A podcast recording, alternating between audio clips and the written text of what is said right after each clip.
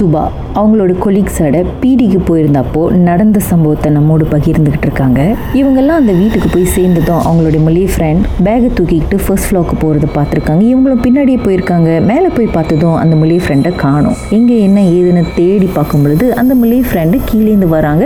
நான் இப்போ தானே வரேன்னு அவங்க சொல்கிறாங்க அப்போ முதல்ல ஆரம்பத்தில் இவங்க பார்த்தது யாரு? தெரியல. அதுக்கப்புறம் இந்த விஷயம் ராத்திரியில் இன்னொரு ஒரு அண்ணனுக்கு தெரிய வருது. தெரிஞ்சதும் நீங்கள் எல்லாரும் பீச்சுக்கு போங்க. நான் சொல்கிற வரைக்கும் யாரும் வீட்டுக்கு வராதீங்கன்னு சொல்லியிருக்கிறாரு. ஏன் அப்படி சொன்னாருன்னு தெரியல. நடுவில் என்ன நடந்துச்சுன்னு புரியல. அதுக்கப்புறம் இவங்க தூங்க போகிற நேரத்தில் ஏதோ ஒரு உருவம் இவங்களை வந்து அமுக்கியிருக்கு. ரூம்மேட் எல்லாம் தூங்குறதை இவங்க பார்க்குறாங்க ஆனால் இவங்களால் ஒன்றும் செய்ய முடியல. அந்த உருவம் அமுக்கும் பொழுது காதில் என்னமோ பேசியிருக்கு. சொல்லுங்கள் திருமதி சுபா. என்ன தான் பேசுனுச்சு? அதுக்கப்புறம் என்ன பண்ணீங்க? என்ன நடந்துச்சு? நாயில என்னமோ பேசுனுச்சு. ஆனா எனக்கு சரியா விளங்கல. ஆனா என்னமோ பேசுது. சோ நான் அதை முடிஞ்ச அளவுக்கு தள்ள பாக்குறேன். என்னால முடியல. ஒரு பக்கம் எனக்கு மூச்சு அடைக்குது. ஒரு பக்கம் வந்து எனக்கு தெரியுது என்னமோ அமுக்குதுன்னு என்னால தள்ளவும் முடியல. அது கனவு இல்லை? ஆனால் நிஜமா? அது நிஜமா தெரியல கீதா. ஆனா அவ்வளவு ரியலா இருந்துச்சு. அந்த இது அமுக்கும் போது அது அவ்வளவு ரியலா இருந்துச்சு. ஏன்னா நான் கண்ணை திறந்து பாக்குறேன். என் முன்னுக்கு வந்து அந்த ரெண்டு பேரும் நல்லா தான் தூங்குறாங்க. அவங்க படுத்திருக்காங்க அவங்க தெரியுது. ஆனா இந்த உருவம் வந்து ஒரு மாதிரி உருவம் அவ்வளவா தெரிய மாட்டேங்குது. அது மூஞ்சம் தெரியல அது உருவம் தெரியல. ஆனா அது அமுக்குறது வந்து எனக்கு தெரியுது என்னால எந்திரிக்க முடியல. என்னால மத்தில இருந்து எந்திரிக்க முடியல. நான் திரும்பியும் கண்ணை மூடிட்டு எப்படியாவது ஒரு ஃபாஸ்ட்ல எந்திரிச்சணும்னு நினைக்கும் போது தான் அது காதுல என்னமோ பேசுனுச்சு. ஆனா அது சரியா விளங்கல. என்னமோ இப்ப ஞாபகம் வரல. ஆனா மலாயில என்னமோ பேசினுச்சு. சரி நான் ஒரு ஃபோர்ஸ்ல கத்தி நான் எழுந்துட்டேன் கத்தி நான் எழுஞ்சிட்டேன். ஆனா நான் கத்துனது எனக்கு தெரியுது. ஆனா சவுண்ட் வரல. கட்சி இவங்க ரெண்டு பேருமே பக்கத்துல முன்னுக்கு படுத்திருந்தவங்க கூட எந்திரிக்கல. நான் கத்தி எழுஞ்சி கத்தி ஒரு தள்ளு தள்ளி எழுஞ்சிட்டு தான் டைமை பார்த்தேன். அப்போ ஒரு அப்பதான் விடிகால ஒரு ஃபைவ் சம்திங் சிக்ஸ் இருக்கும். அதோட தூங்க முடியல என்னால. தூங்க முடியல நான் கீழே போயிட்டு அண்ணன் சொல்றாங்க அவங்கள அவங்கள எழுப்புறதுக்கு தேடினேன். நான் வெளியே போயிட்டு கொஞ்ச நேரம் தேடினேன். எந்த ரூம்ல படுத்திருக்காங்கன்னு தெரியல இவங்கள வர எழுப்பணுமே அப்படின்னு. அப்புறம் பார்த்தேன் அவங்க எங்க படுத்திருக்காங்கன்னு தெரியல. அப்புறம் எல்லாரும் நல்லா தூங்கிட்டு இருந்தாங்க. நான் எதுவுமே நோண்டல. நான் பேசாம மெத்தட்லயே உட்காந்துட்டு முழிச்சிட்டு உட்கார்ந்து இருந்தேன் ஏன்னா தூங்க முடியல அந்த டைம் தூக்கம் போச்சு. என்னமோ இருக்குன்னு தெரியுது. ஆனா அது ஃபீல் பண்ணுது. அந்த டைம்ல எனக்கு ஃபீல் பண்ணுது. அது அங்க இருக்குன்னு. ஆனா என்னால அது பார்க்க முடியல. உணர முடியுது. என்னால பார்க்க முடியல.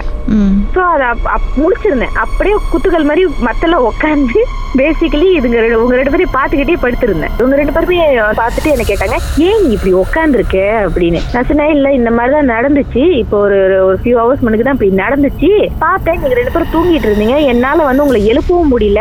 அவரை தேடினேன் அவர் எந்த ரூம்ல படுத்திருக்கான்னு தெரியல. எனக்கு யார்கிட்ட சொல்றதுன்னு தெரியல. ஆனா இந்த மாதிரி ஒரு சம்பவம் நடந்துச்சு அப்படின்னு. அதுக்கப்புறம் தான் வந்து நாங்க எல்லாரும் வெளியாயிருவோம் அப்படின்னு சொல்லிட்டு எல்லாரும் கொஞ்சம் வெளியே வெளியாயிட்டோம்.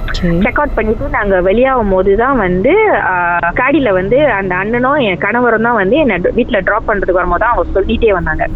அந்த நைட்டு வந்து நான் வந்து உங்களை ஏன் பீச்ல இருக்க சொன்னேன்னா இந்த மாதிரி ஒரு சம்பவம் நடந்துச்சு. மேபி அதனால கூட உனக்கு அந்த விடிகால அந்த சம்பவம் நடந்திருக்கலாம் அப்படின்னு. என்ன நடந்துச்சுன்னா வந்து இவரு வந்து இவரு நாங்க பாபிக்யூலாம் பண்ணோம்ல. பாபிக்யூலாம் பண்ணிட்டு என்ன நடந்துச்சுன்னா வந்து அந்த சிக்கன்னு அந்த அந்த மேரினேட் பண்ண அந்த இதெல்லாம் வந்து இவங்க மூடி வைக்கல. ஓகே. ஓகே இவங்க மூடி வைக்கலனோடனே அது பேசன்ல பின்னாடி கிச்சன்ல வச்சிருக்காங்க. ம். தச்சையெல்லாம் அந்த அண்ணன் சொன்னல அவர் வந்து பின்னாடி போய் பார்க்கும் போது ஒரு உருவம் அதை எடுத்து சாப்பிட்டுட்டு இருக்கிறத பார்த்திருக்காரு ம். அதை அது சாப்பிட்டுக்கிட்டு இருக்கு. அப்ப இவர் என்ன பண்ணிட்டாரு? சரி இது சரியா இல்லையே அப்படின்னு சொல்லிட்டு இவர் வந்து வந்துட்டாரு. அந்த உருவம் பார்க்க எப்படி இருந்துச்சா அந்த உருவம் பார்க்க வந்து ஒரு ஆம்பளால் உருவம் மாதிரி. ஆம்பளால் உருவம் மாதிரி க- கண்ணங்கரின்ட்டு இவ்வளவு ஆக்ரோஷமா அதை சாப்பிட்டுக்கிட்டு இருக்கிறத பார்த்திருக்காரு. அந்த மாமிசத்தை ஏன்னா அது வந்து நல்லா மேரினேட் பண்ண கவுச்சி இது வேற.